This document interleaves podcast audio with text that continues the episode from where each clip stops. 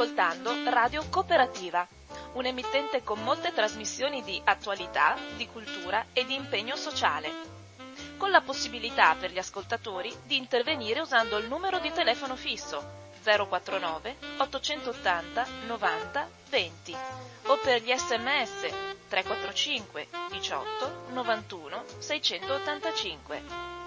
Nessuna interruzione pubblicitaria perché non dipende da alcuno sponsor commerciale. Radio Cooperativa si regge sul lavoro volontario di conduttori e amministratori e vive con la generosità di ascoltatori e soci che l'aiutano finanziariamente. Per farlo basta collegarsi al sito www.radiocooperativa.org che contiene tutto quello che può essere utile per sostenerla, oppure si può usare il bollettino postale con il numero 120 82 301 intestato a Informazione e Cultura, via Antonio da Tempo 2 35 131 Padova. La frequenza principale è sui 92.7 MHz. Buon ascolto! Un cordiale buongiorno a tutte le persone sintonizzate su Radio Cooperativa. Oggi, come promesso, abbiamo un altro ospite. È la prima volta che viene qui a Radio Cooperativa. Si chiama, beh, il dottore è un medico di famiglia, per cui lo chiamo il dottor, ma Francesco Librandi e mh, opera, mi pare, nella zona di Vigonza e, e, e circondario, il quale ha un'esperienza come medico di famiglia sua personale, ma anche un'esperienza collettiva di medici, medici di famiglia. Ne parleremo oggi, ma affrontando però la realtà che abbiamo, per cui il titolo che diamo a questa trasmissione, scelto insieme, è Salute e Territorio. Eh, intanto Francesco, benvenuto. Oh, vi dico subito, già alla prima telefonata ci siamo dati del tu cordialmente e siamo contenti di conoscerci a distanza, non, non proprio, non ci siamo mai frequentati, ma ci conosciamo a distanza. Allora, con tutta serenità e tranquillità partiamo. Presentati un attimo, Francesco, però, scusami. Grazie, grazie Don Albino. Eh, buona giornata a tutti voi. Eh, il mio nome è Francesco Librandi, sono medico di famiglia soprattutto. Eh, lavoro a Vigonza, lavoro a Vigonza in una medicina di gruppo integrata, eh, non vi deve spaventare il termine, è semplicemente un gruppo di medici che lavorano tutti insieme in stretta collaborazione con eh, l'ausilio di un personale infermieristico qualificato, sono quattro le nostre infermiere, e di un personale di segreteria importante per la gestione dei problemi, anche lì sono sei persone che lavorano con noi. Il mio nome, ripeto, Francesco Librandi, medico da tanti anni, troppi anni, non vi dico quanti perché ah, non voglio darne l'occhio. Non preoccuparti che, che, che io che, che faccio da, da, testimone, ma più vecchio di te, certamente, vai tranquillo. Eccomi qua, sono qua. Eh, sono stato chiamato dal, dall'amico Don Bizzotto e sono felice di essere in vostra compagnia. Mi metto a vostra disposizione. Allora, vuoi intanto dare un attimo, specificare un attimo che cosa significa questo gruppo integrato? Allora, come dicevo, 12 medici, più tutto il resto che ho appena detto, 12 medici che lavorano in stretta collaborazione. È un po' un cambiamento radicale rispetto a quella che è la figura del medico eh, di famiglia, eh, diciamo così, eh, storico, perché qui ci sono 12 medici che parlano tra di loro, che si trasmettono informazioni, che eh, si gestiscono in collaborazione stretta i pazienti, specialmente i pazienti più impegnativi e soprattutto essendo in 12 riescono a fare cose che il singolo medico, indipendentemente dalla, dalla buona volontà e dalla voglia di fare, dalla competenza. Fare, dalla competenza, eh, non riesce e non può fare. Eh, quali sono queste cose? Beh, insomma, diciamo che il medico classico è nel suo studio ed attende i pazienti. Eh, una medicina di gruppo integrata, come la intendiamo, è una medicina che cerca i pazienti, cioè che si muove all'interno del territorio per cercare eh, le situazioni critiche e gestirle nel migliore dei modi possibili. Ecco, io riassumerei così. Vuoi parlare un attimo di cosa vuol dire queste situazioni critiche? Le situazioni critiche sono tutte quelle eh, patologie complesse nelle quali le competenze naturalmente devono sommarsi, perché ovviamente in 12 medici c'è qualcuno che si interessa di problemi eh, prevalentemente gastroenterologici, qualcuno di problemi più cardiologici, qualcuno di problemi diabetologici, adesso non la voglio fare lunga, comunque ciascuno all'interno delle proprie competenze ha delle competenze specifiche. Anche psicologici, psichi- psichi- psichiatrici? Psichiatrici in senso stretto no, no. però la, la, la, problematica psicologica nel, nel, lavoro del medico di medicina generale è un pezzo, un pezzo fondamentale, fondamentale. La gestione della, della parte psicologica delle patologie è un pezzo forte che cambia le cose da, da, da, dalla A alla Z. Perché si affronta tutto, tutto, tutto il complesso, non, non, c'è più la malattia, ma c'è la persona dentro all'ambiente dove si trova. Eh, quella è la medicina generale. La medicina generale si occupa del paziente. Lo specialista a cui noi quando ne abbiamo bisogno e ne abbiamo spesso bisogno, inviamo il nostro paziente, si occupa del problema se amare al ginocchio gli interessa solo il ginocchio, tutto il resto non, non lo riguarda. E naturalmente è importante, è importantissimo perché con le competenze mediche attuali eh, le conoscenze del singolo problema sono importanti, però la visione globale del paziente rimane della medicina, della medicina di famiglia. E allora, eh, vuoi, come dire, come dire fare alcuni esempi di, operativi, di operatività di questo metodo che stai innescando? Beh, allora, eh, facciamo così, per rimanere poco sul vago, eh, vado sul concreto di questo periodo. Eh, nel maggio del 2020, mamma mia, comincia a fare impressione a ricordare le date. Eh. Nel maggio del 2020 eh, la nostra medicina integrata eh, ha preso atto di questa situazione complessa che è questa, eh, questo Covid-19 che ci stava invadendo in maniera pesante e ha deciso che non poteva rimanere alla finestra. Non poteva rimanere alla finestra ad attendere che accadessero le cose eh, e da subito, ripeto, maggio 2020 ci siamo mossi per eh, incominciare da subito a fare i tamponi ai nostri, ai nostri pazienti, ai nostri pazienti che ne avevano bisogno. E ne abbiamo fatti numeri fino ad oggi che sono abbastanza impressionanti. Noi eh, ad oggi abbiamo fatto circa 4.000 tamponi, tra tamponi eh, cosiddetti rapidi, tamponi molecolari, tamponi in entrata, tamponi in uscita, insomma bacchettine infilate nella gola e nel naso dei nostri pazienti per 4.000 volte almeno. E questi sono dati anche in, leggera, in leggero difetto. Ehm, e questa è stata una cosa secondo noi importante, prima di tutto per dimostrare che c'eravamo, che c'eravamo e abbiamo dato un contributo importante alle diagnosi del nostro territorio e poi per i passi successivi, perché per esempio si fa presto a dire tracciamento, che è una parola che piace a tutti quelli che si occupano di questo problema. Tracciamento significa che quando si trova un soggetto positivo al Covid-19 bisogna andare a caccia di tutti quelli che con quel paziente, con quel soggetto hanno avuto a che fare. E questa non è roba che si può fare a tavolino, questa è una roba che si può fare soltanto guardandoci negli occhi.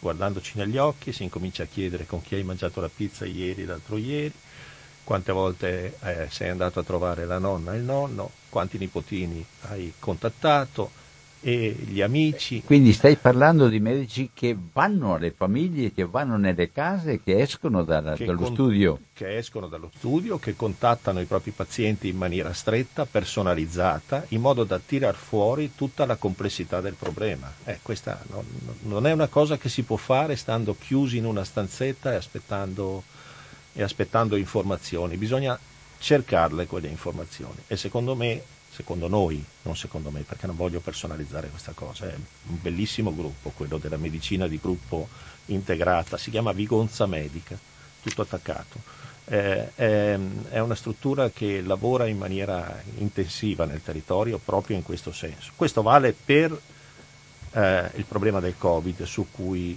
eh, sì, in questo momento focalizziamo un po' l'attenzione, ma non è l'unico problema, perché la nostra caccia è per esempio per altre patologie importanti come eh, il diabete, che è una patologia spesso eh, misconosciuta, insomma con, sottoconosciuta, ecco, usiamo le parole semplici così ci capiamo, sottoconosciuta, sottodiagnosticata.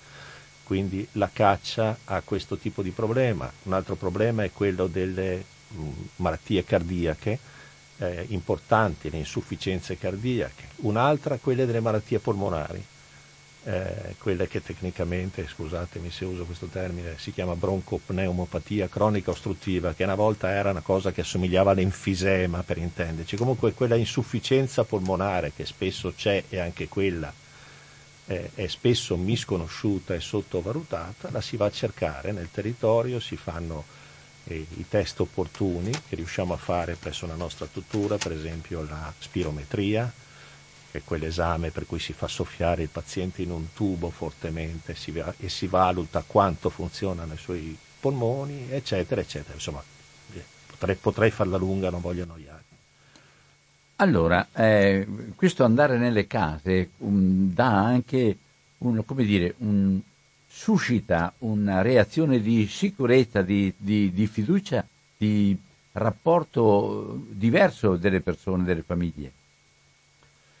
Secondo me la cosa, perché allora i medici di famiglia tutti si muovono, vanno nelle case e ascoltano con attenzione i loro pazienti. La differenza tra una medicina come quella che vi sto in qualche maniera illustrando e la classica figura del medico di medicina generale è che c'è uh, un'organizzazione importante che dà al paziente la sensazione, ma non solo la sensazione, dà anche la percezione precisa eh, di essere seguito eh, in, in, maniera adeguata e approfondita. E quindi una, una, una persona in qualche modo ha un atteggiamento di affidamento, di reciproco, di, di, di, di, ricerca reciproca, ma anche di affidamento. Insomma, io so, che, eh, io so che la maggior parte dei nostri pazienti, e lo dico perché un po' mi baso anche sulle valutazioni dei vari, ormai cosa vuoi, si viaggia su social, eccetera. Eh, il parere dei nostri pazienti per quanto riguarda la medicina di gruppo, che, di gonza medica di cui sto parlando, è un parere altamente positiva. Insomma, ci vogliono bene e noi vogliamo bene ai nostri pazienti.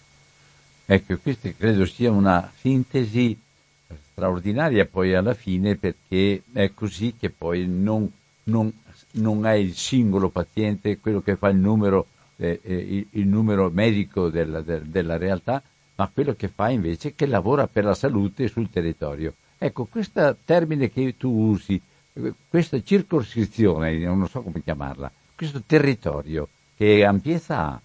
Eh, sono 18.000 i nostri pazienti, 18.000 pazienti. Noi abbiamo, noi abbiamo, un numero oscillante ovviamente perché ci sono i trasferimenti, le entrate, le uscite, comunque ci aggiriamo sui 18-18.500 pazienti, che sono tanti.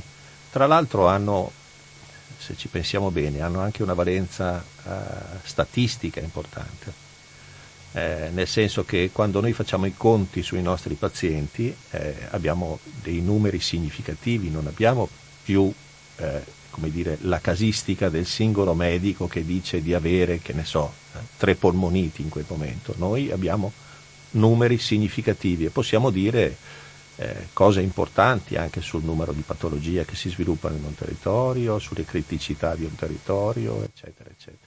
Eh, vuoi accennare un attimo, per esempio, qualche cosa che può colpire gli occhi. Prima accennavi a chi ha diabete, per esempio. Io guardavo tra quelli che vengono la sera a prendersi un cestino di cena, sono mica pochi i migranti tunisini, marocchini e, e algerini, beh algerini ne ho pochi, ma eh, tunisini, marocchini ed altri migranti che hanno diabete, sono mica pochi. Sono molti, sono numerosi, sono numerosissimi un po' per questioni genetiche che non vanno sottovalutate e un po' perché eh, poco seguiti ovviamente eh, nelle fasi critiche della vita, quindi la, la tarda adolescenza, eccetera, eh, la prima età adulta e così via, il diabete non si manifesta nelle, nelle fasi iniziali, ma si manifesta vistosamente perché è trascurato.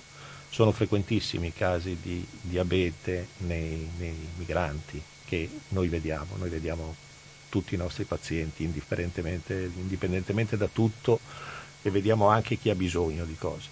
E, eh, diabete è una di quelle malattie, ma tutte le malattie di un certo tipo, quelle, quelle subdole, che ne so, noi adesso, noi dalle nostre parti, nel nostro, nel nostro mondo occidentale, eh, ci preoccupiamo per un colesterolo a 212, 220, 230 e entriamo in ansia, ma eh, se si fanno esami di questo genere eh, per individuare delle criticità si trovano numeri enormi, si trovano numeri enormi e trascurati per anni. Eh, e sono malattie che si manifestano in maniera clamorosa, nel senso che il colesterolo nulla fa fino a quando non fa, nel senso che nessun disturbo ti dà, anzi sei felice perché c'è la pancia piena, è, è bello gonfietto gonfietto, fino a quando eh, non, non, accade l'evento critico che purtroppo in grave ritardo eh, segnala la presenza di questo problema eh, lavorando in maniera attiva nel territorio, facendo le nostre ricerche, le nostre indagini, le nostre attività quotidiane, eh, ci, tengo, ci, tengo, a dirlo, le nostre attività quotidiane, nel senso che non c'è niente di straordinario in quello che stiamo dicendo, si lavora sistematicamente in questa maniera, eh, riusciamo ad avere quadri permanenti, attivi e, e, e una profilassi più decente. Ecco, i miracoli non siamo ancora organizzati noi, però aspettiamo Don Bizzotto che ci dica. Eh, perché non siete buoni credenti, se no eh, fareste no, anche no, quelli. No, no, no siamo, siamo, buoni credenti, però siamo sto, sto scherzando. allora, io qui davanti ho un long form di domenica scorsa di Repubblica con, eh, leggo il titolo generale, più che una somma di danni collaterali, ho anche intenzione di farlo presente anche qui in radio è la foto di un crack. Reparti spariti, esami cancellati, interventi chirurgici rinviati. Sono gli effetti della pandemia sui malati che nessuno più cura, con un bilancio già tragico, 25.000 morti, destinato a peggiorare. E pone un problema fondamentale, cioè che non si tratta solo di ritardi, non si tratta soltanto di aver spostato l'orologio in avanti per quelli che non ce la fanno, ma si tratta invece di tutto il sistema sanitario che viene messo in discussione. Volevo domandarti, da un punto di vista vostro personale del gruppo che opera, qual è il rapporto che avete con questo atteggiamento, delle, queste direttive centrali che poi sono quelle che determinano anche le paure della gente, tante paure perché c'è anche molta confusione, io non so come dirlo, ma mi, la sensazione mia è che molte persone non vedono l'ora di farsi vaccinare, ma molte persone sono anche in crisi per tutte le combinazioni storte che sono venute fuori. Non so se sono chiaro. È chiarissimo, sì. Allora, premetto, ce ne fosse bisogno, ma bisogno non credo che ci sia, ma però lo dico lo stesso, allora io non sono uno statistico e non sono uno scienziato, nel senso che siamo in un'epoca in cui eh, tanta gente, troppa gente, eh, come dire, dice cose con grande convinzione senza avere competenze specifiche, questo è uno dei drammi di questa epoca. Ma a parte questo, ehm, è indubbio che stiamo vivendo un momento drammatico. Chi lo nega, eh, ve lo dico con tutta franchezza, chi lo, chi lo nega mi irrita, nel senso che io faccio fatica a sopportare nel senso che eh, pur essendo culturalmente eh, persona aperta alle opinioni e ai punti di vista, quando sento determinati atteggiamenti e li confronto con la nostra attività quotidiana, con il nostro sbattere il naso sui problemi, mi irrito, mi irrito, qualche volta divento anche, eh, come dire, maleducato, eh, qualche volta anche volgare. E mi capita di mandare a quel paese della gente, eh, mi capita di ripetere un ritornello, spesso, come fanno i miei colleghi, eh. tutto quello che vi dico è un po', eh, come dire, faccio da portavoce di, di questo gruppo comunitario. Medici, di questo comunitario, sì, non sono un individuo, sono un gruppo. E, ehm, spesso ripetiamo un ritornello che ci è caro, cioè questa cosa drammatica che stiamo vivendo, perché drammatica è, e chi lo nega è stupido, scusatemi, ma come dicevo mi irrito, eh, tutta questa cosa finirà quando le teste incominceranno a funzionare. Eh, a quel punto ci sarà meno bisogno di regole, di diktat, eh, di indicazioni rigide, ci sarà bisogno invece di teste libere, funzionanti. Libere e funzionanti, il che vuol dire che la mascherina è fondamentale, ma se sei in mezzo a un prato a piantare le roselline, scusatemi, se siete in un giardino a piantare le roselline, la uh, mascherina non serve. Insomma, voglio dire, eh, le cose vanno fatte facendo funzionare quella cosa che abbiamo tra un orecchio e l'altro che si chiama cervello. Dette eh, queste cose, la situazione abbiamo detto è critica e ovviamente tutta la medicina, ma tutto il mondo, ma tutta la medicina in particolare, deve stabilire delle priorità.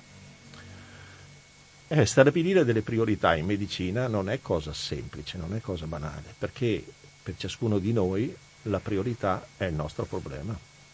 È, inevitabile, è il nostro problema. Se mi fa tanto male un ginocchio, tanto, tanto male un ginocchio, ho bisogno di una protesi per quel ginocchio, la mia priorità è quella.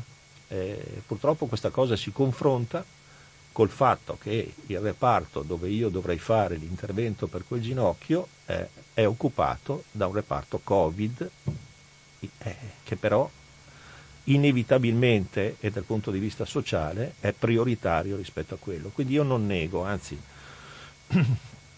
penso che i dati che sono stati illustrati poco fa da Don Bizzotto e, e da Repubblica in quell'articolo sono sicuramente eh, realistici e importanti, però ci vuole comprensione. Ci vuole comprensione eh, e bisogna stare attenti a responsabilizzare il mondo, perché secondo me i medici, parlo in generale naturalmente, poi non c'è categoria immune da difetti, nessuna categoria immune da difetti, quindi figuriamoci se la categoria medica è immune da difetti. Comunque i medici in generale fanno il loro lavoro con compassione e dedizione eh. cerca, si cerca di far entrare in questa bottiglia da un litro un litro di, di vino, di più non ce ne sta.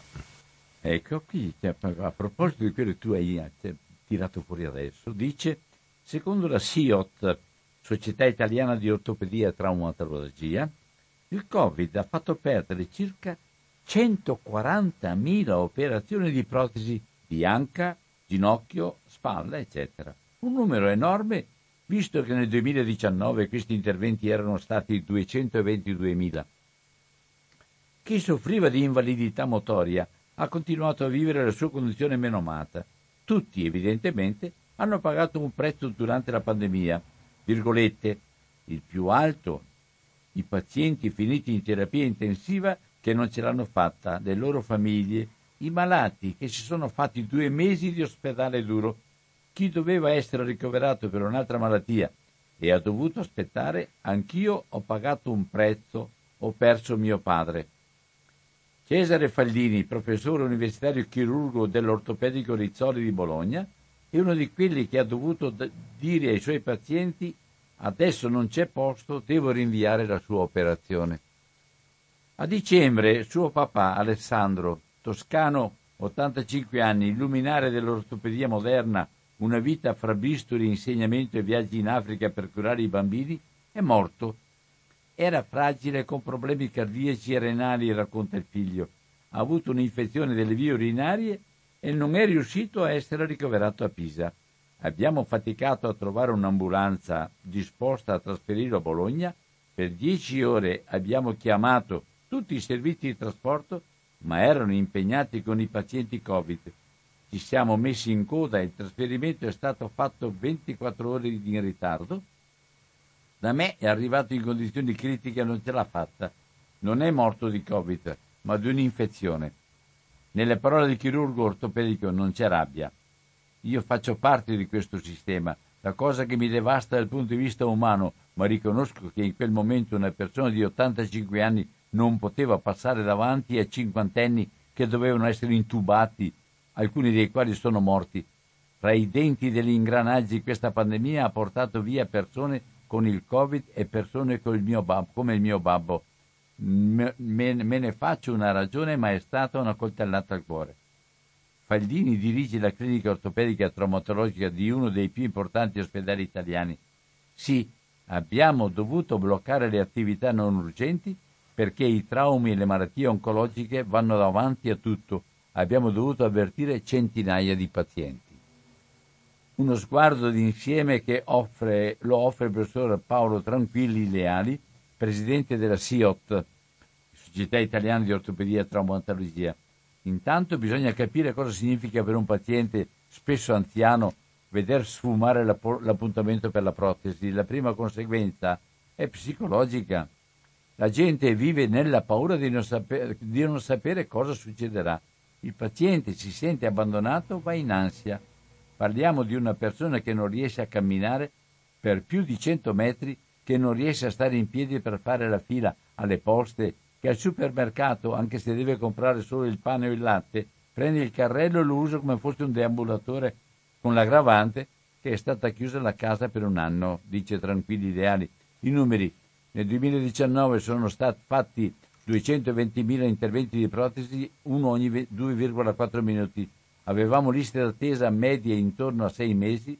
Con il Covid abbiamo perso più di 140.000 interventi. È stato operato meno di un terzo dei pazienti, ma la richiesta di queste operazioni è in crescita del 5% all'anno. Oggi ci sono 360.000 persone in attesa.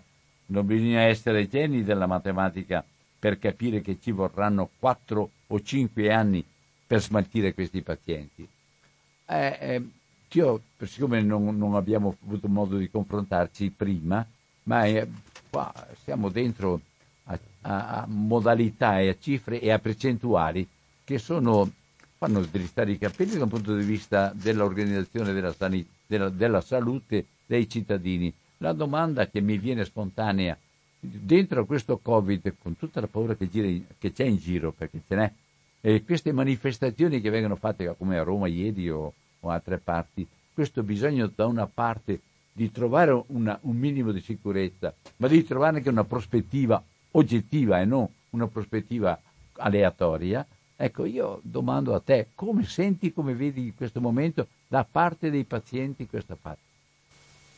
Eh, la fotografia di, quel, di quell'articolo eh, che ha appena letto Don Bizzotto sono, sono sono, è, è, precisa, è precisa, direi che è precisissima, nel senso che dà un segnale eh, estremamente forte.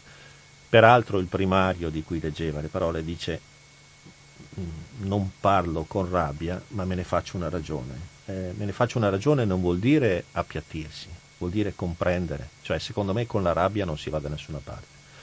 La situazione è critica e, e, e dobbiamo prenderne atto e, e dobbiamo lavorare tutti insieme perché questa situazione si risolva eh, il più presto possibile, perché se si risolve o perlomeno si riesce a gestire in maniera migliore tutta la complessità del problema Covid, tutto il resto è destinato a ripartire, però senza facilonerie.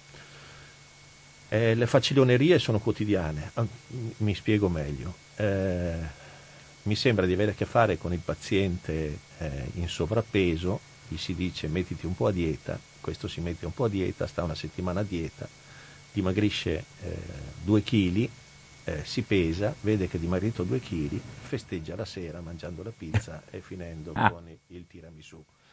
E purtroppo questa cosa eh, noi l'abbiamo ecco. vista, che, che comprendiamo. Mi viene la barzelletta del tipo che è abituato ad andarsi a prendere il, il, il, lo spritz e qualcos'altro e, e, e, si premia appena passato senza andare dentro, si premia, ti meriti proprio di, di avere un premio per quello che hai fatto. Va bene.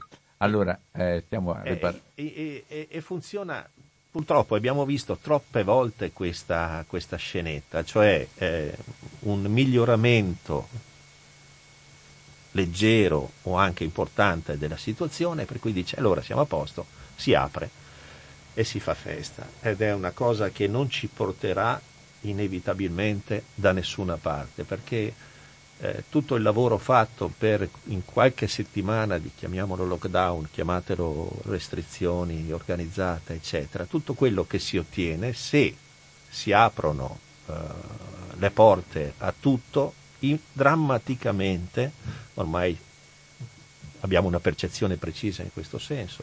Passa una settimana, passano 15 giorni e i numeri schizzano immediatamente in alto. Allora, la raccomandazione a tutti, a tutti quelli che hanno delle responsabilità, io quando sento parlare di alcune cose, dovete perdonarmi, eh, sono come dire uno spirito, uno spirito caldo, mi irrito un pochettino, nel senso diminuisce qualcosa, vogliamo riaprire i teatri, diminuisce qualcos'altro, vogliamo riaprire i ristoranti.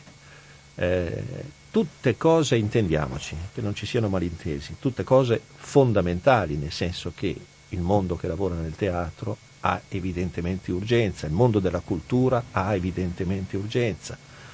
I ristoratori e tutti quelli che lavorano, è un esempio quello dei ristoratori, ce ne sarebbero mille altri, hanno immediatamente urgenza. Però bisogna capire che qua il problema va risolto a fondo, va risolto in maniera radicale. Per esempio, e qui sfrutto l'occasione, se Don Bizzotto me lo permette, ma credo di sì, sfrutto l'occasione, è l'ora dei vaccini.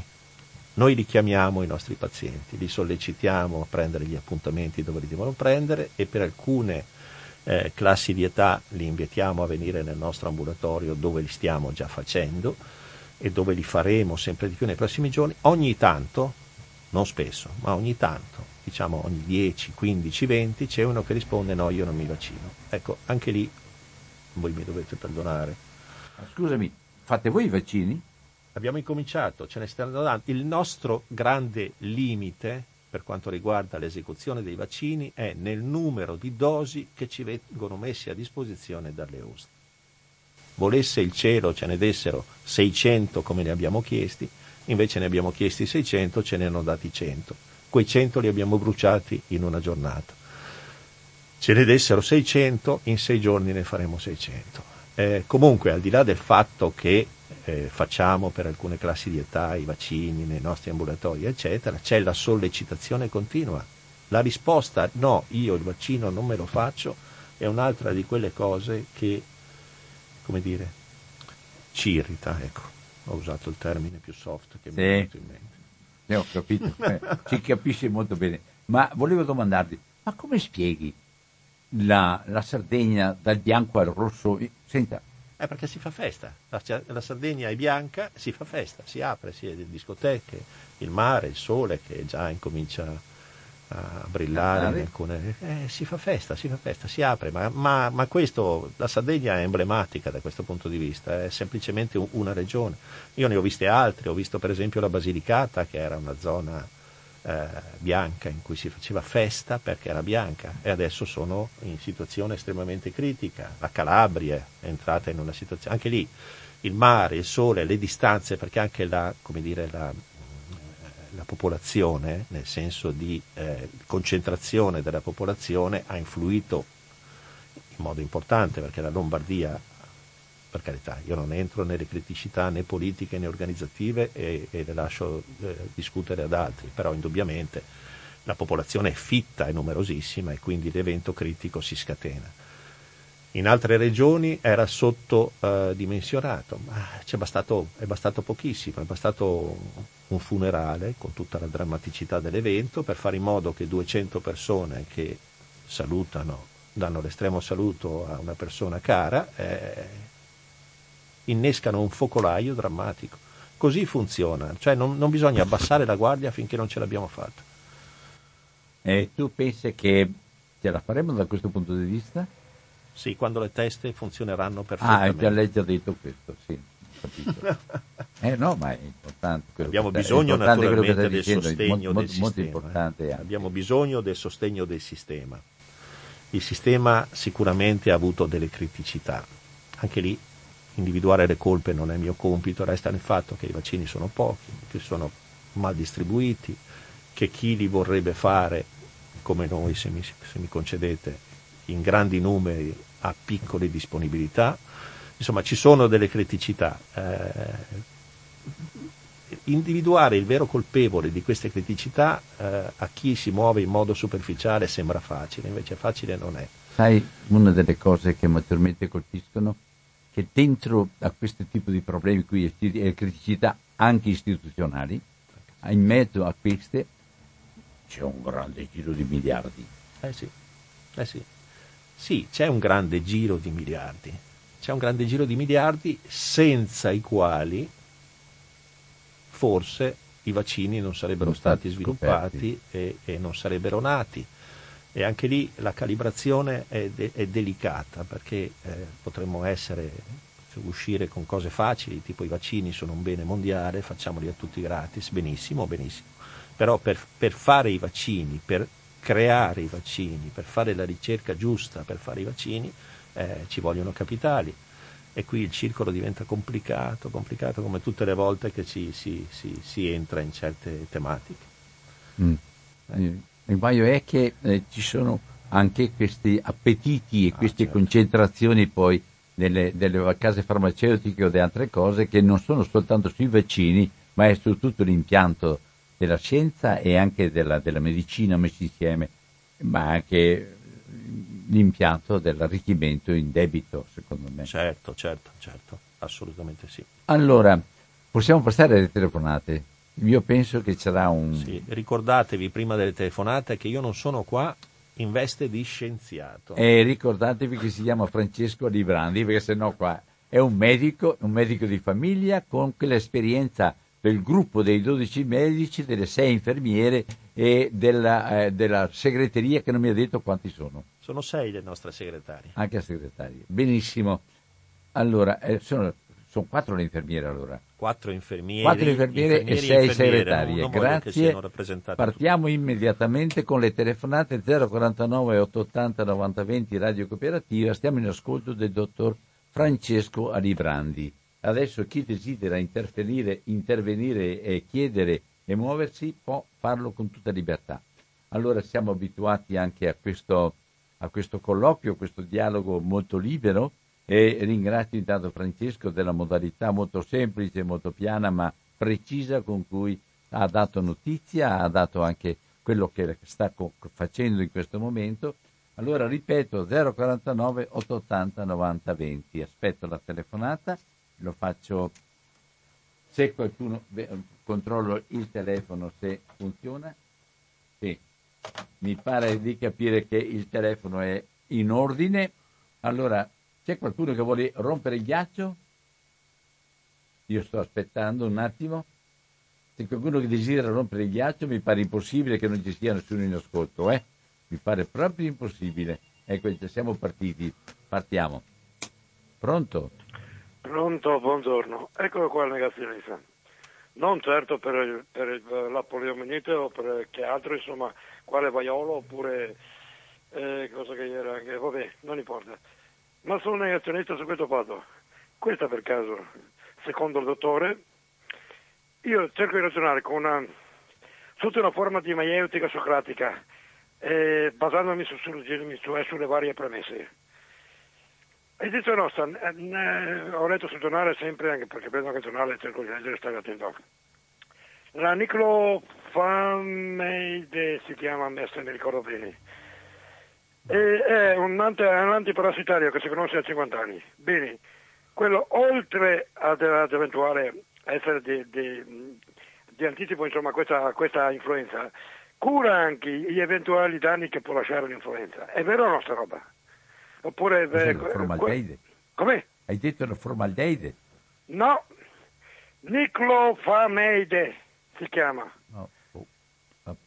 È un antiparassitario, quello che, che si dava ai bambini da... Ma da che mondo sei mondo, eh, Dolvino? Scusa, mi sono nato comunque, avrei, eh, avrei, eh, avrei capito insomma. Sì, sì, Roberto, ho capito. Sì. sì.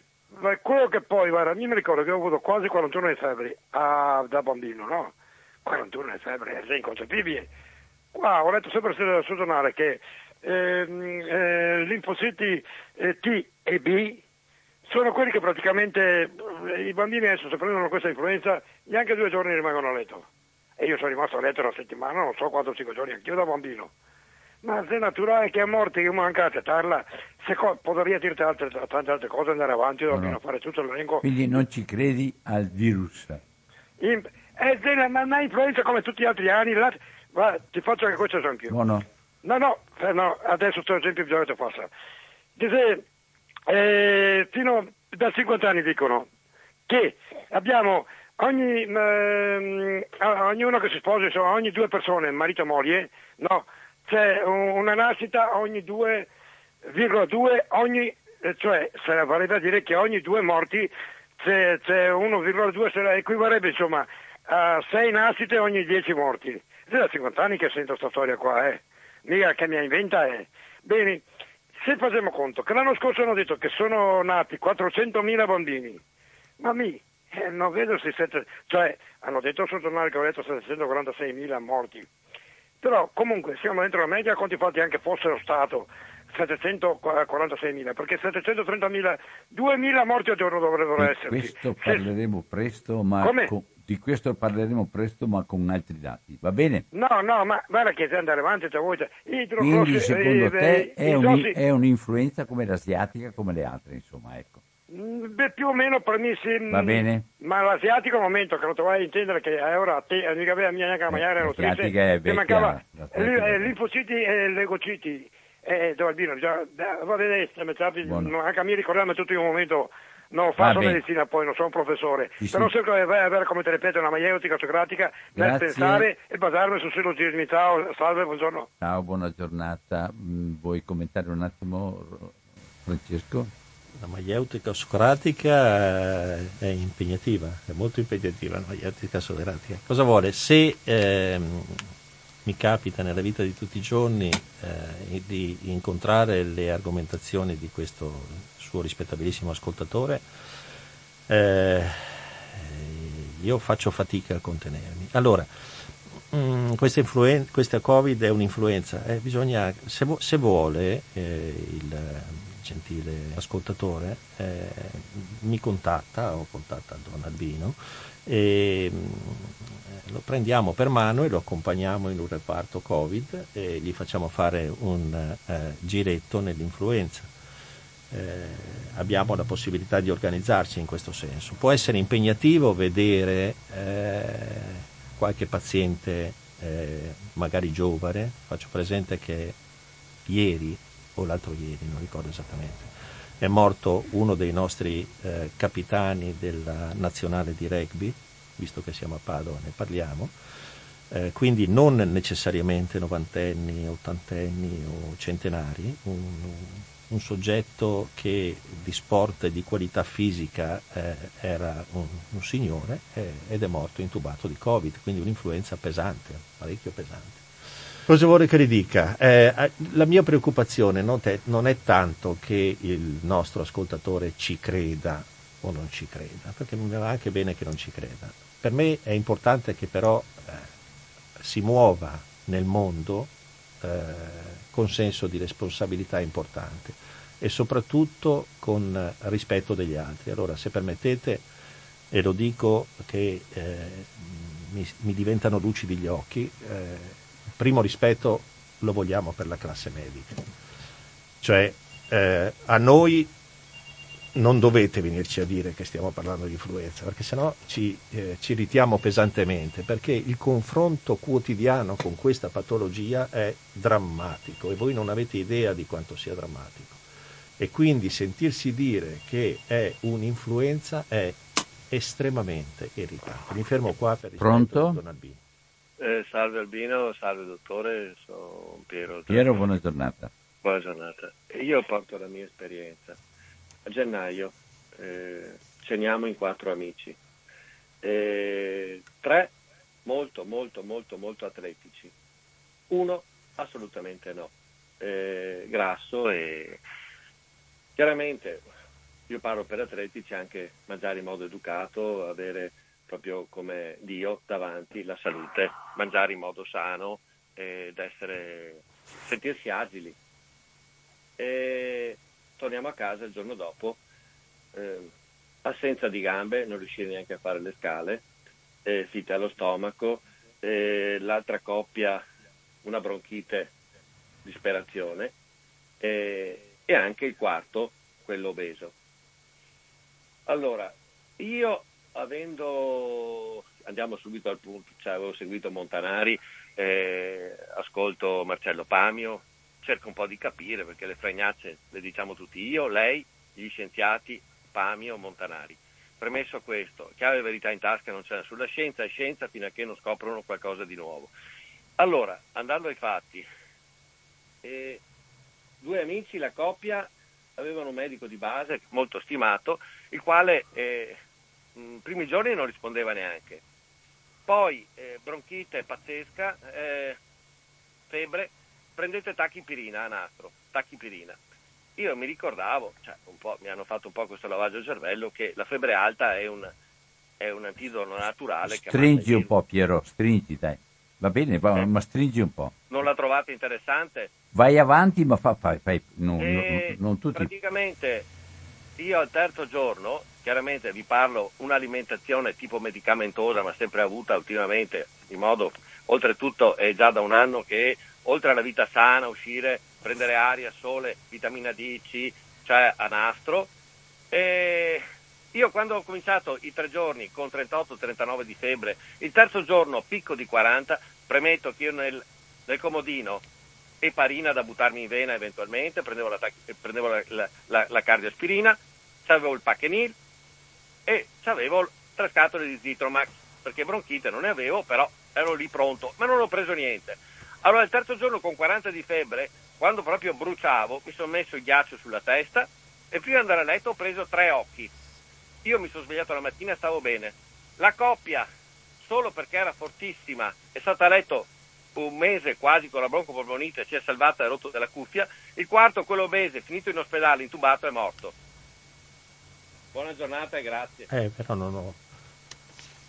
Eh, allora, la qualità eh, di vita è eh, ovviamente la, il, la, il, tipo di vita che si fa è indubbiamente influente, però volevo far presente una cosa, cogliere l'occasione per far presente una cosa. Le, le criticità più importanti di questa malattia si incontrano in due tipi di pazienti.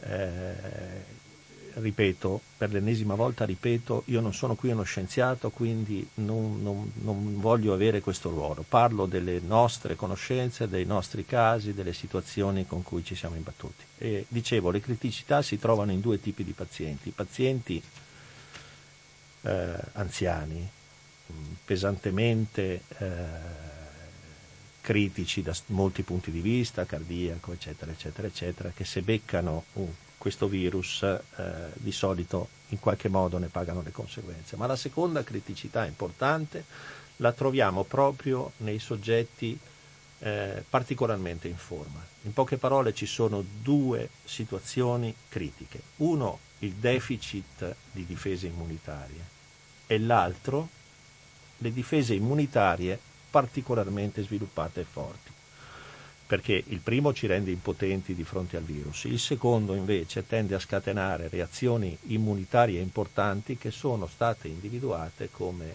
fattori critici, come per esempio eh, quelle che per, molto, per, troppi giorni avevamo chiamato polmoniti eh, da Covid, che invece polmoniti vere non erano. Dopodiché eh, erano eh, delle trombizzazioni cioè eh, movimenti anticorpali importanti che creavano la creazione di, di, di, trombi e di coaguli di sangue all'interno del polmone. Radiograficamente apparivano come forme polmonitiche, ma in realtà non erano polmoniti. E lì abbiamo incominciato a usare, in casi selezionati, mai, mai a Bambera, in casi selezionati importanti quantità, per esempio, di eparina. Eh, ecco, quindi eh, il fatto che su quattro persone uno sia morto, se non ricordo male, due abbiano avuto una certa criticità e lei, fortunato, e sono felicissimo per lei, eh, se l'è cavata egregiamente, è un po' in mano al destino, molto in mano alla genetica eh, e un po' alla fortuna. Pronto? Sì, sì, sono Lucio, buongiorno. Ciao Lucio. Ecco, volevo chiedere, ma su sta cosa qua, ora l'apparato immunitario non serve niente? E poi bueno. se eh, i dottori, se fosse possibile trovarli o chi venisse a visitare il paziente, guardi di riga, è pericoloso, ma abbiamo visto che quando che la cosa è avanzata non ti riesci, se è un caso, se è un miracolo che ti riesci a fermarla. Ma un po' di prevenzione, niente, niente. Il vaccino, adesso mi parlei del vaccino, però non, mi risulta che non è neanche stato testato o se sta testato, come? Non so, mi, mi fermo qua, perché so d'accordo che questa cosa è problematica e grave, però conosco anche persone che lavoravano in casa di riposo che si la cura a casa, ma non con la tachipirina, no? va bene, e, e è guariti e sta lavorando ancora, si sta fortunati, va bene, e ora diciamo che siccome che sappiamo che abbiamo da morire, con... possiamo metterci scusami, tranquilli, Lucio. grazie scusa, e arrivederci. Scusami Lucio, scusami, grazie e arrivederci. Un attimo, per sì. cortesia, come sono guariti, tu hai detto? I, i sei guariti curandosi a casa, ma non con tachipirina. No, ho capito, ma curandosi come? Adesso non so dirti ah. perché non so andare a specificare, okay, però noi si andai in ospedale e era positivi e ammalati. Grazie. Ma non si sa se fosse la malattia o solo una, una semplice polmonite o, o, febbre normale. Va bene. Arrivederci. Grazie, ciao Lucio. Poi... Eh, non si sa, si dovrebbe sapere perché se un paziente in questo periodo ha questo tipo di sintomi dovrebbe, anzi deve, in maniera categorica deve fare un tampone, quindi eh, non si sa. La diagnosi, la diagnosi eh, deve essere fatta. Poi la gestione a domicilio del paziente è una faccenda abbastanza complicata e che si ricollega qui all'importanza della, della medicina di famiglia. Allora, noi, ma credo tutti i medici di medicina generale, nel momento in cui individuano un soggetto positivo, e per individuarlo l'unico modo è il tampone, ci tengo, ci tengo, l'unico modo per individuarlo con sicurezza è tampone, nel momento in cui il tampone è positivo, incomincia una cosa complicata che è un contatto continuo con il paziente. Ciascuno di noi usa i propri metodi. Io personalmente uso molto un'applicazione che potrà essere simpatica o antipatica, che è WhatsApp, attraverso la quale quotidianamente, tre volte al giorno, mattina, mezzogiorno e sera, mi faccio trasmettere dal paziente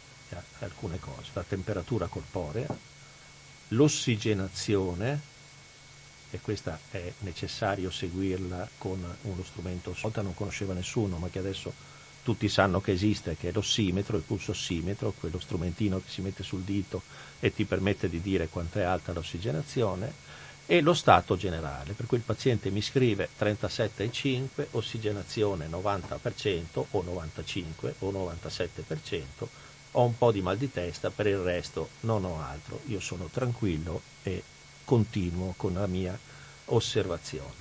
Nel momento in cui l'ossigeno dovesse scendere sotto determinati valori, adesso cioè? 90, 92, no, a seconda dell'età del paziente, incominciano le criticità va tenuto presente che su questa cosa eh, ci siamo fatti eh, come dire, una cultura giorno per giorno. Faccio un esempio, a un certo punto era diventata informazione diffusa che si dovesse dare un antibiotico, in particolare l'azitromicina. Poi la scienza, attraverso le proprie verifiche, ha eh, dimostrato che questo, questo eh, antibiotico, specificamente questo antibiotico, sulla malattia non ha alcun influsso poi è seguita un'altra fase in cui si diceva bisogna usare il cortisone.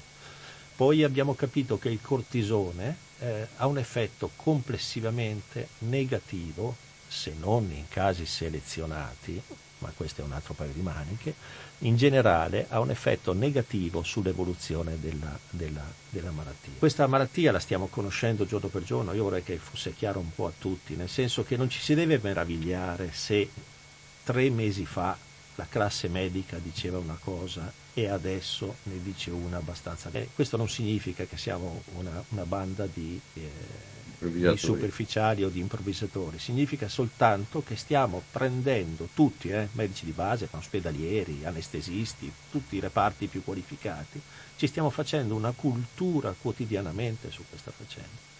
Dopodiché, nella maggior parte dei casi, da questa malattia si guarisce.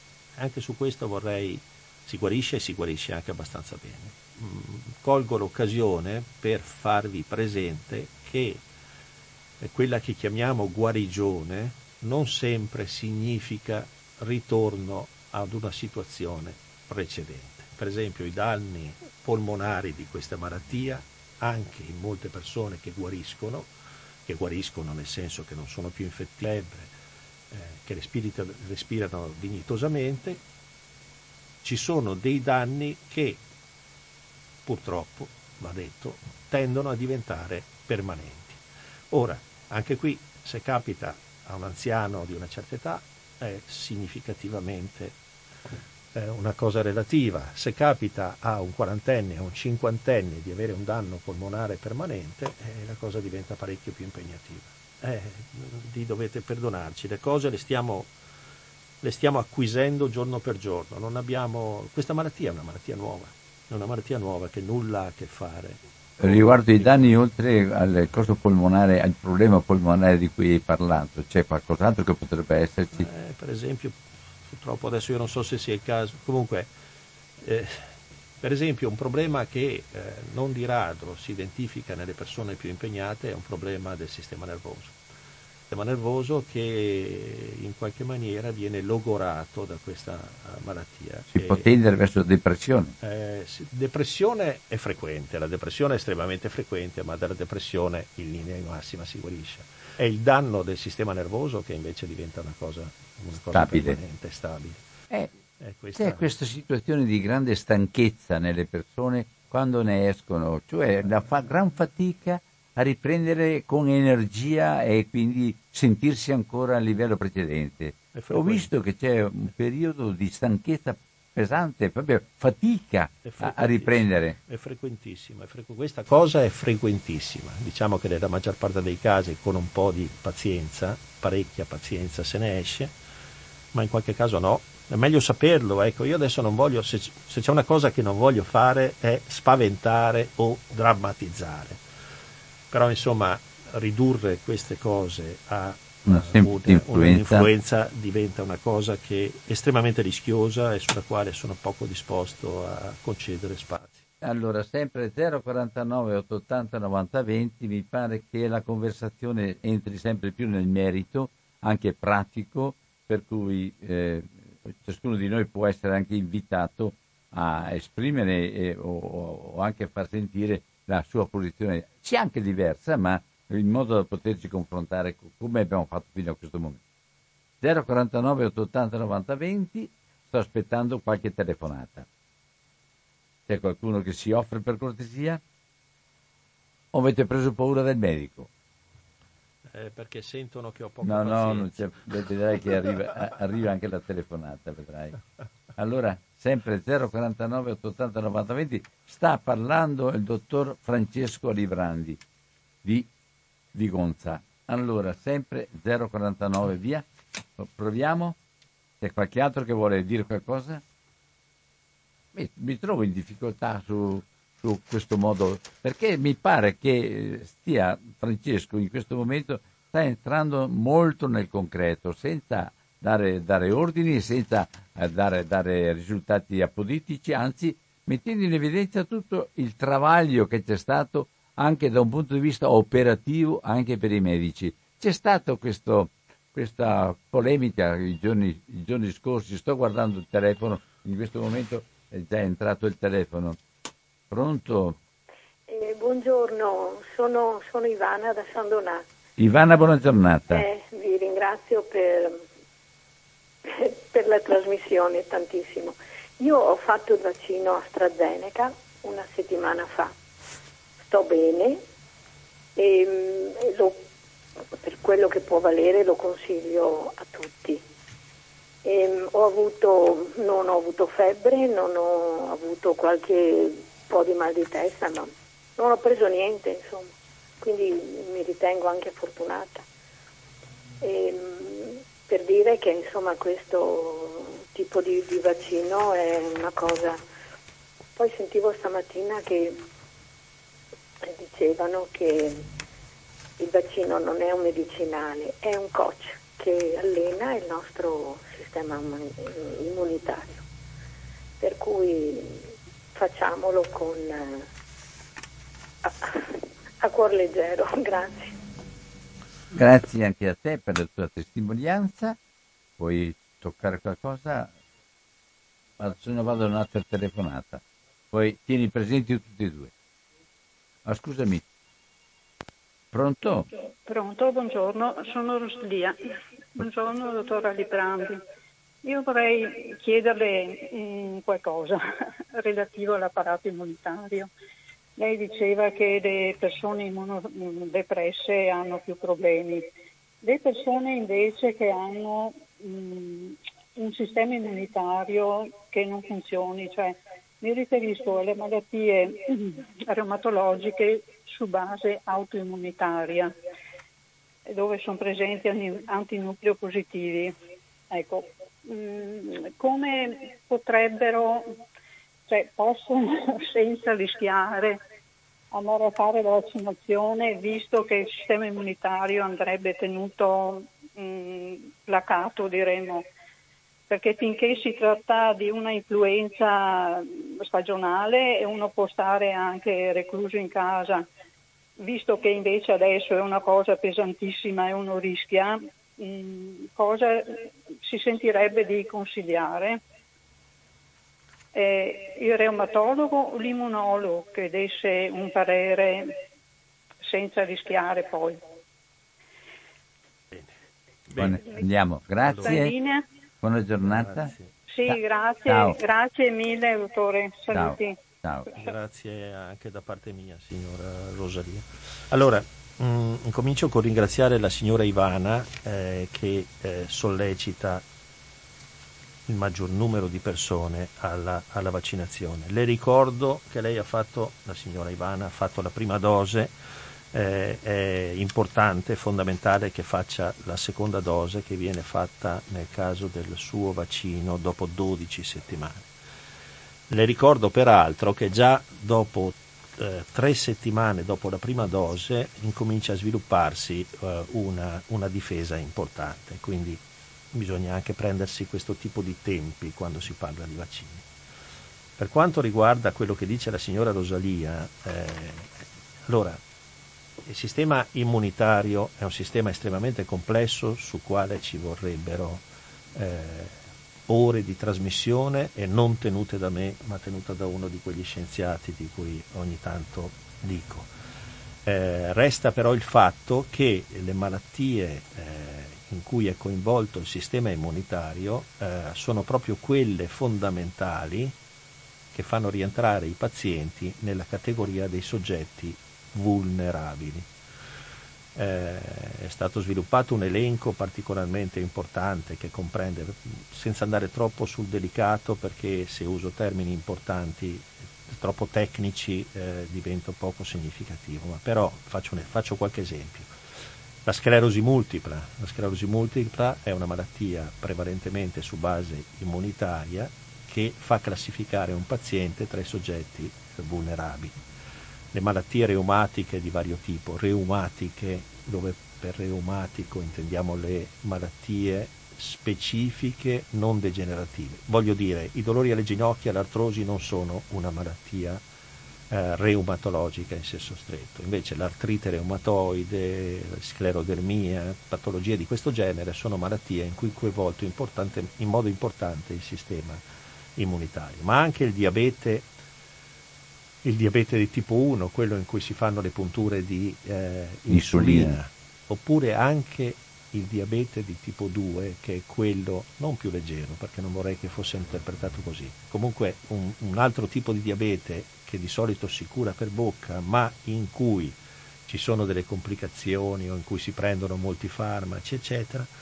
il morbo di Addison, eh, l'anemia cellule falciforme, insomma c'è un lungo, lunghissimo elenco di malattie che sono state inserite eh, in un elenco che ci permette di classificare i pazienti come vulnerabili. Allora, due punti, aperte le virgolette.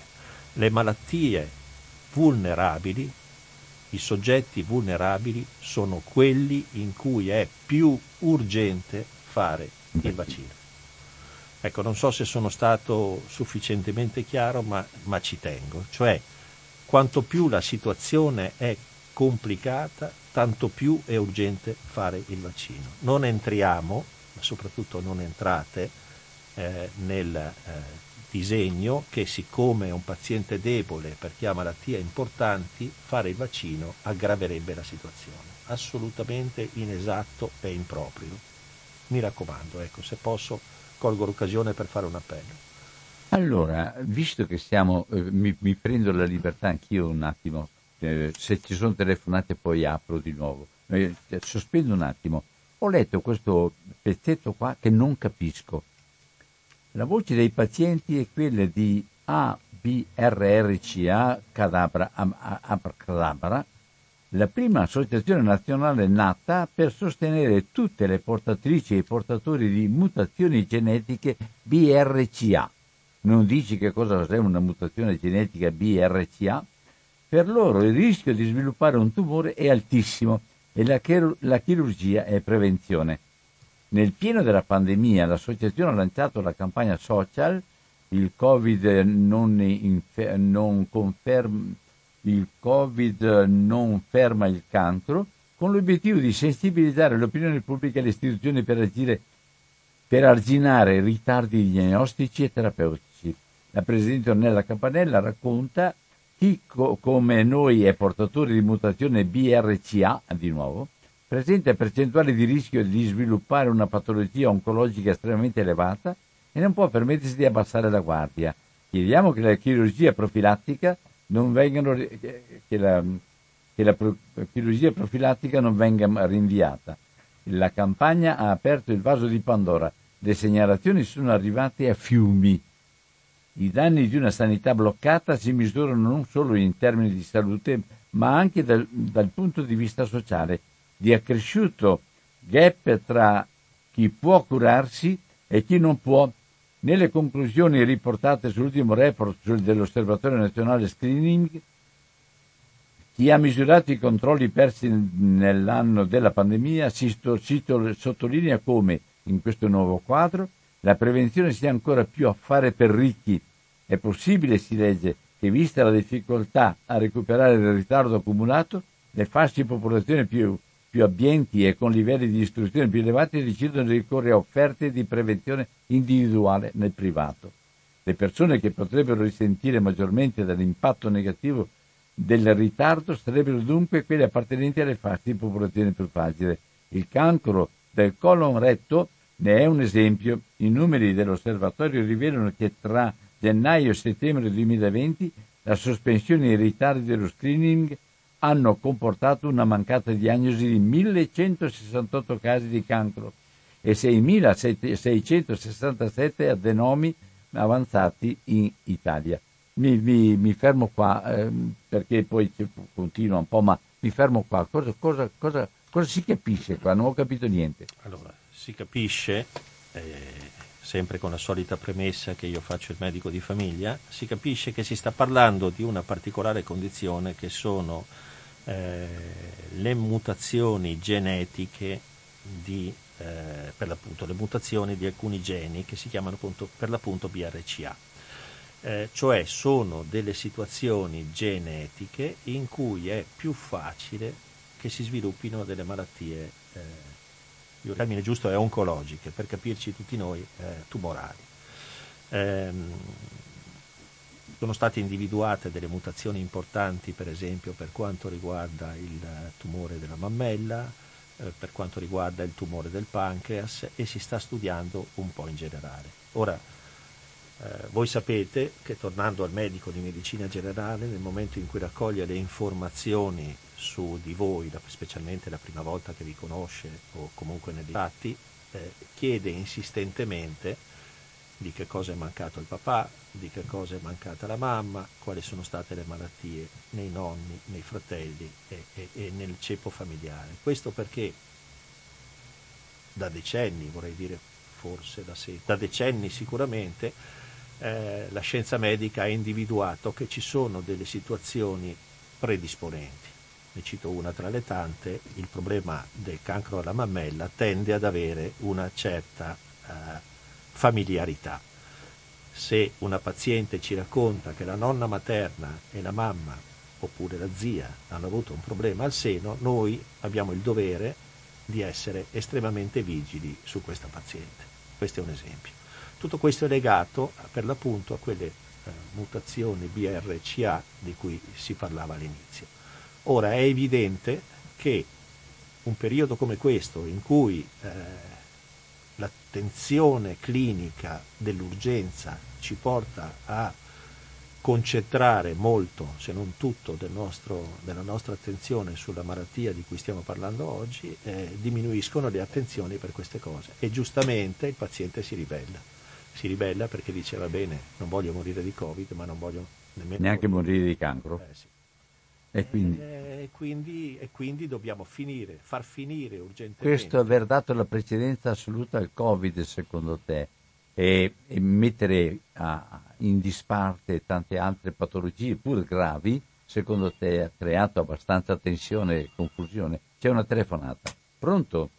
Pronto, buongiorno. Buongiorno. Parla Pia da Padova. Pia, allora, giornata. io sono andata a fare la, la prima vaccinazione. La prima cosa che mi hanno chiesto è di mostrare la tessera sanitaria. Allora io mi chiedo, ma gli immigrati, ma che tessera sanitaria hanno? Molti. Come fanno a farsi il vaccino? È giusto o non è giusto?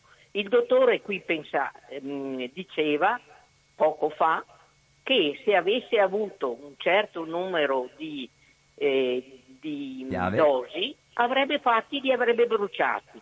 Ma a chi le dava? Ma se c'è un immigrato che non ha la tessera italiana, la tessera della sanità italiana, come fa a fargli il vaccino? È giusto tessera? o non è giusto? È autorizzato a farglielo? Cosa deve fare uno che non ha la sanità italiana? Grazie. Eh, poi Allora, possiamo rispondere qua, no? Sì, allora, cominciamo col dire una cosa importante. Eh, l'obiettivo è quello di vaccinare il maggior numero possibile di persone che abbiamo attorno a noi, il maggior numero di persone nel mondo. Tant'è vero che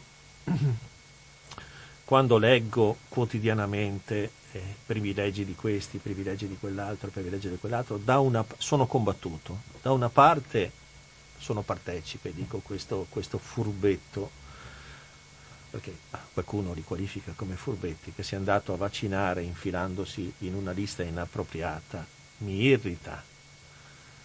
Subito dopo, la riflessione immediatamente successiva è il maggior numero di furbetti commetterebbe il grave errore di sottrarre il vaccino a chi ne ha più bisogno, ma nello stesso tempo, dal punto di vista epidemiologico, più ne vacciniamo, meglio è.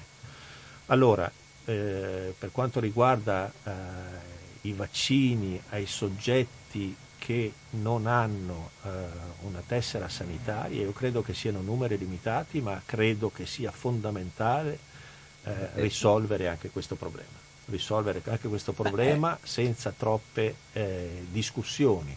Naturalmente dobbiamo mettere a loro disposizione rapidamente una tessera sanitaria valida in modo da evitare ripetizioni, inesattezze, eh, superficialità, ma eh, Mi c'è- pare c'è- però che ci siano strade veloci per fare la tessera sanitaria. Certo che la logica non è quella di, di negare il vaccino a chi non ha una tessera sanitaria, perché eh, se questa corriera nella quale tutti corriamo eh, sbatte contro un platano ci facciamo male tutti. eh. Questo dal punto di vista egoni- eh, eh, strettamente egoistico. Dal punto di vista eh, sociale e vorrei dire anche etico, la discussione non si presenta neanche, nel senso che eh, chi ha bisogno del vaccino deve essere vaccinato nel più breve tempo possibile. Certo. Ma dando a caso che non è così difficile fare la tessera sanitaria, perché basta, anche, anche- anche alle cucine popolari. Quindi è un- una, una- una possibilità. Ma ecco, tu, tu nella tua zona ci sono abbastanza migranti e mh, anche gruppi di persone con loro specificità. Sì, sì. Vi lo riconosco, per cui Sì, inter- intervengo nel merito. Ne come vedi questa situazione tu? No. C'è molta paura in giro Non ancora. individuo grandi criticità, in realtà eh, sono perfettamente integrate nella macchina sanitaria, usufruiscono dei servizi indipendentemente dalla- dall'etnia e dall'origine e non, non- non individuiamo criticità particolari. C'è stato un periodo in cui eh, molti cittadini hanno avuto paura di andare anche, oltre che ai pronti soccorso, anche paura di andare dalla- dal medico. Sì, perché avevano paura di denunce. Eh, purtroppo anche nella nostra categoria qualche... qualche C'è una qualche telefonata. sciocchino c'è. Pronto? Pronto? Sì, parla Loretta da Padova. Chi parla? Loretta da Padova. Loretta, buona giornata. Buona giornata, grazie a voi. Senta, eh, io ho l'artrite reumatoide e prendo un metroprosate e il cortisone. Devo smettere per fare mm, questo vaccino oppure posso fare lo stesso? Allora, eh, Ho, ho 77 anni. Allora, si consulti senz'altro col suo medico che conosce i dettagli della sua situazione. È Mm. però indubbio che eh, sotto effetto del cortisone l'efficacia del vaccino si riduce, si riduce un po'. Mi sentirei così improvvisando di consigliarle una sospensione di un breve periodo in attesa della vaccinazione, ma ripeto questa cosa non Breve potrà- periodo, quanti giorni? breve periodo, 10 giorni per esempio, 10-12 giorni Ah. di sospensione, ma non perché ci siano dei rischi a fare la vaccinazione con la medicina, ma perché la vaccinazione tende a funzionare un po' meno, tende a funzionare un po' meno, diventa un- è un po' indebolita da questi farmaci. E allora devo fare il Pfizer, no? E l'AstraZeneca. Bah, questa, allora, questo, questo, anzi mi meravigliavo che ancora non fosse venuta fuori questa cosa dell'AstraZeneca, eccetera. L'AstraZeneca, per quello che ci consta, e ormai stiamo parlando di numeri importanti, è un ottimo vaccino, è un ottimo vaccino. Sì, sì, è ottimo, ma per certe patologie ho sentito che non va bene. Quali patologie? E nel caso di diabete e di artrite reumatoide, Soltanto in soggetti che hanno determinate situazioni, non basta il diabete o l'artrite reumatoide, soltanto in soggetti che hanno una situazione dal punto di vista eh, generale un pochettino più complessa è preferibile lo Pfizer, sì.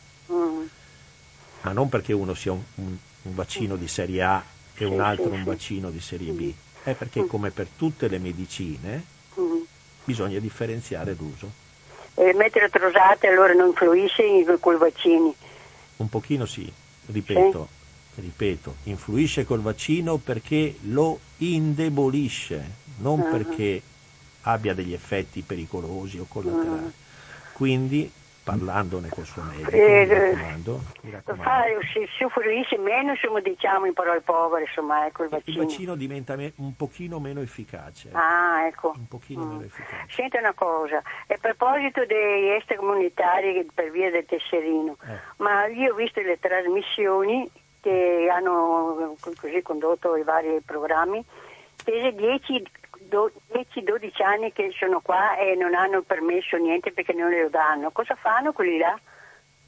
Poveri diavoli, cosa devono No, fare? Il permesso di soggiorno è una cosa, il tesserino Ma se hai sanitario... il permesso di soggiorno possono darti anche al tesserino sanitario, Sì, no? il Penso tesserino, io. il tesserino sanitario è una cosa diversa rispetto al pes- Ah, va bene. soggiorno.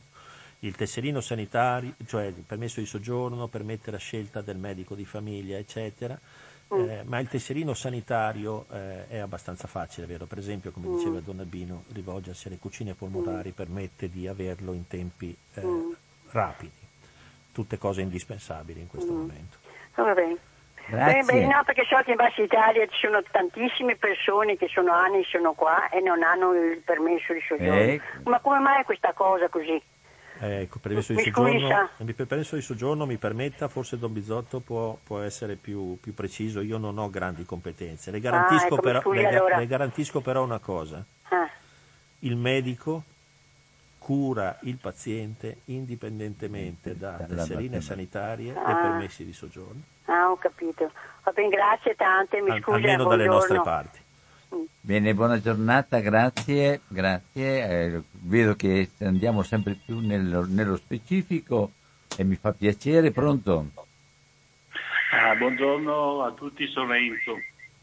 Una cortesia. Chi Eh, sei? un'informazione che non, non riesco a averla chiara. No? Scusami, La sei? linea guida del governo, o chi per esso, diciamo, ve la invia come medici, eh, dottor Alibardi, oppure dovete farvi un'esperienza ognuno a modo suo come ti ha spiegato fino adesso?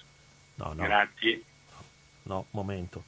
Allora, eh, le, le, linee guida, il Ministero, le USL, eccetera, non solo ce ne inviano, ma ce ne inviano tre volte al giorno, nel senso che nostre, eh, i nostri indirizzi mail eh, professionali sono zeppi di linee guida. Eh, e questo glielo posso garantire in maniera assoluta e ci comunicano l'evoluzione di queste linee guida, cioè ci arriva quotidianamente il passaggio successivo e che supera, faccio un esempio, quella del cortisone che veniva usato con una certa facilità in una certa fase, è stato inserito per l'appunto in una delle mille linee guida che una alla volta, intendiamoci, non mille insieme, cioè in continua evoluzione ci vengono trasmessi. Eh, però vorrei essere chiaro sull'altra cosa, non è che ciascun medico si fa la sua esperienza, eh, questo ci tengo, perché altrimenti diventa una, una massa di praticoni. No, eh, la scienza medica, se mi permettete, si fa la sua esperienza giorno per giorno, settimana per settimana. Questa eh, evoluzione non è un capitale individuale, ma è un capitale della classe medica intera. Eh, questo vorrei essere chiaro. Un po' più vicino, sì. Allora sempre 049 880 90 20 stiamo ascoltando il dottor Francesco eh, Alibrandi. Alibrandi, Alibrandi, scusami Francesco, ogni tanto vedi. Ma va bene Francesco, non c'è bisogno. Va bene, d'accordo. Allora sempre 049 880 90 20 chi desidera ancora approfondire altre, altre, altri elementi, eh, siamo in, eh, ringrazio anche di tutto quello che ha dato la possibilità intanto di Ecco, la, la, la, l'altra cosa che ho notato è questo discorso sulla, sul pronto soccorso che ha, che ha, cambiato in qualche modo la, situazione sia per la precedenza assoluta che viene data sia come stanze sia come lo, logistica, ma sia anche come cura al, alla, e anche alla specializzazione del Covid-19. C'è un'altra telefonata però prima, vediamo un po'. O no? No. Sì che c'è una telefonata, ma non vedo. Non vedo. Pronto? Buongiorno, sono Carlo. Carlo, buona giornata. Piene. Volevo chiedere, no, c'è stata fatta un'indagine tipo mh, mm, delle persone che si ammalano eh, per vedere che tipo di gruppo che hanno, il gruppo sanguigno. Perché tempo fa ascoltavo Mozzi, parlava proprio di questa cosa qui. E poi se c'è anche un'indagine di come queste persone che si ammalano, eh, che stile di vita che hanno, queste cose qui, insomma, ecco. Eh, una domanda semplice, tanto, tanto per capire un po' meglio la situazione. Bene, grazie, grazie alla trasmissione, grazie dottore. Ciao, buona giornata. Grazie a lei, signor Carlo. È un bello stimolo la sua domanda, al di là della, del tema stretto che lei ha, ha portato, e cioè ci, te- ci tengo. Allora, eh, le scienze in generale, e la medicina è una di quelle, eh, si sviluppano eh, per la ricerca e la conoscenza. Ora, le sedi per diffondere la conoscenza, le informazioni e le notizie non possono essere i social di nessun genere, di nessun tipo, non possono essere eh, dei pseudo luoghi in cui si diffondono informazioni. Ci sono delle sedi ad hoc che sono riviste scientifiche qualificate, congressi qualificati, consessi qualificati, all'interno delle quali si occupa delle, delle, delle specifiche branche, eh, porta le proprie documentazioni e si confronta con i colleghi. Purtroppo di questi tempi, e scusatemi se, se se l'occasione per dire questa cosa, eh, se il dottor Alibrandi, che sono io, eh, durante una nottata difficile perché ha mangiato troppo baccalà, eh, sogna qualcosa e poi lo inserisce la mattina dopo in uno dei social che sono così diffusi, diventa un'informazione comune, un'informazione comune. Eh, questo succede con una regolarità incredibile, una regolarità pazzesca. Eh, uno di questi casi è questo dei gruppi sanguigni. Ad oggi la scienza medica dice ufficialmente e con grande chiarezza che Covid e gruppi sanguigni nulla hanno a che fare.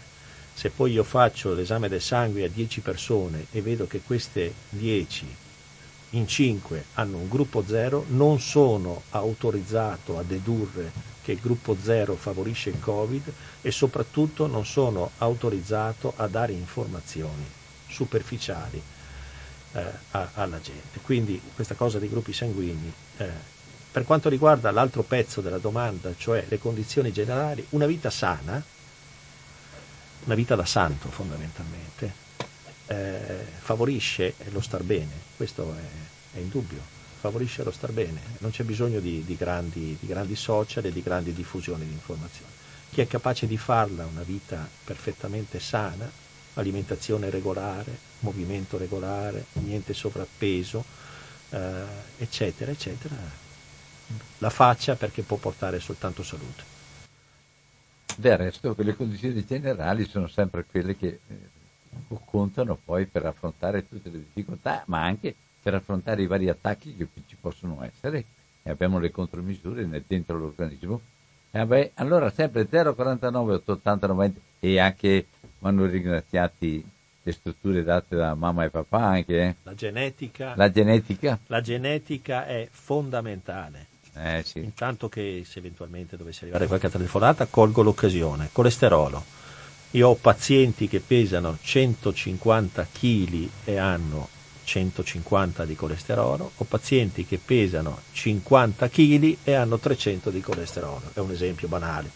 Per dire, il mangiare, il muoversi e tutto il resto hanno grande importanza, ma quello che ci lasciano mamma e papà è forse più influente del resto è, una cosa importante, certo, sai, sai quando c'è qualche compleanno di più giovane di me, a, a chi compie gli anni domanda, hai ringraziato tua mamma quest'oggi?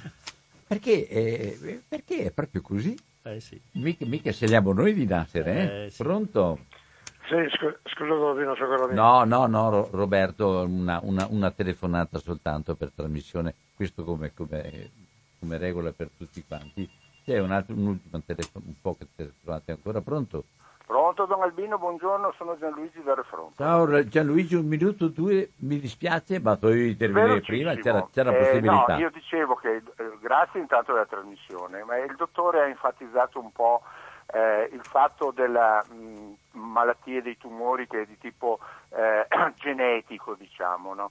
Ecco, io mh, però questo ho, ho, visto, ho letto, eccetera, ho sentito che è circa il 10-20% dei tumori, facciamo il 30%, ma gran parte di questi tumori e di malattie croniche, diciamo, sono generate dalle questioni ambientali dallo stile di vita, infatti ne ha accennato il dottore, ma dai cibi sani, dall'acqua sana, dall'aria sana, eccetera. Quindi eh, metterei in evidenza anche questi fatti, perché, anche questi fattori, perché il problema è quello della prevenzione, cioè mentre eh, la discendenza genetica è, è solo curabile ed è facil- difficilmente prevenibile se non analizzando i cromosomi, eccetera, e quello ambientale è un fatto che diciamo, può essere un fatto di prevenzione, di principio di precauzione da applicare di più di quello che stiamo facendo adesso. Ringrazio di nuovo della trasmissione. Ciao, ciao. Eh, corretto, corretto, la ringrazio anch'io perché quello che ha detto lei è estremamente corretto. La domanda che ci avevano fatto era quella sui BRCA, cioè, cioè una, una specifica area di studio che riguarda la genetica di alcuni, la predisposizione genetica di alcuni tumori.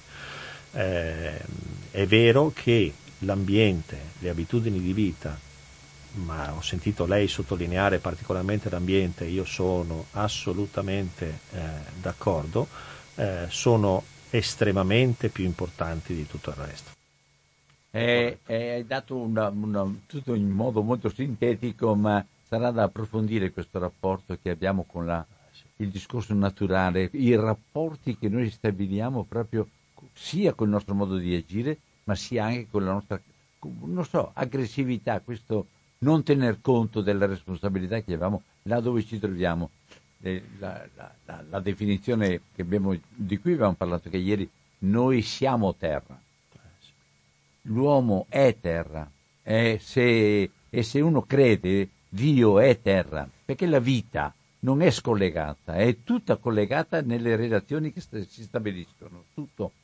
E quindi ci stiamo dentro tutti. Ti ringrazio molto, ringrazio tutte le persone che hanno partecipato, ho sentito che ciascuno per quello che gli riguarda ha tirato fuori proprio quello che lui sente personalmente e credo che questo dia anche la misura del dialogo che siamo riusciti a ottenere insieme.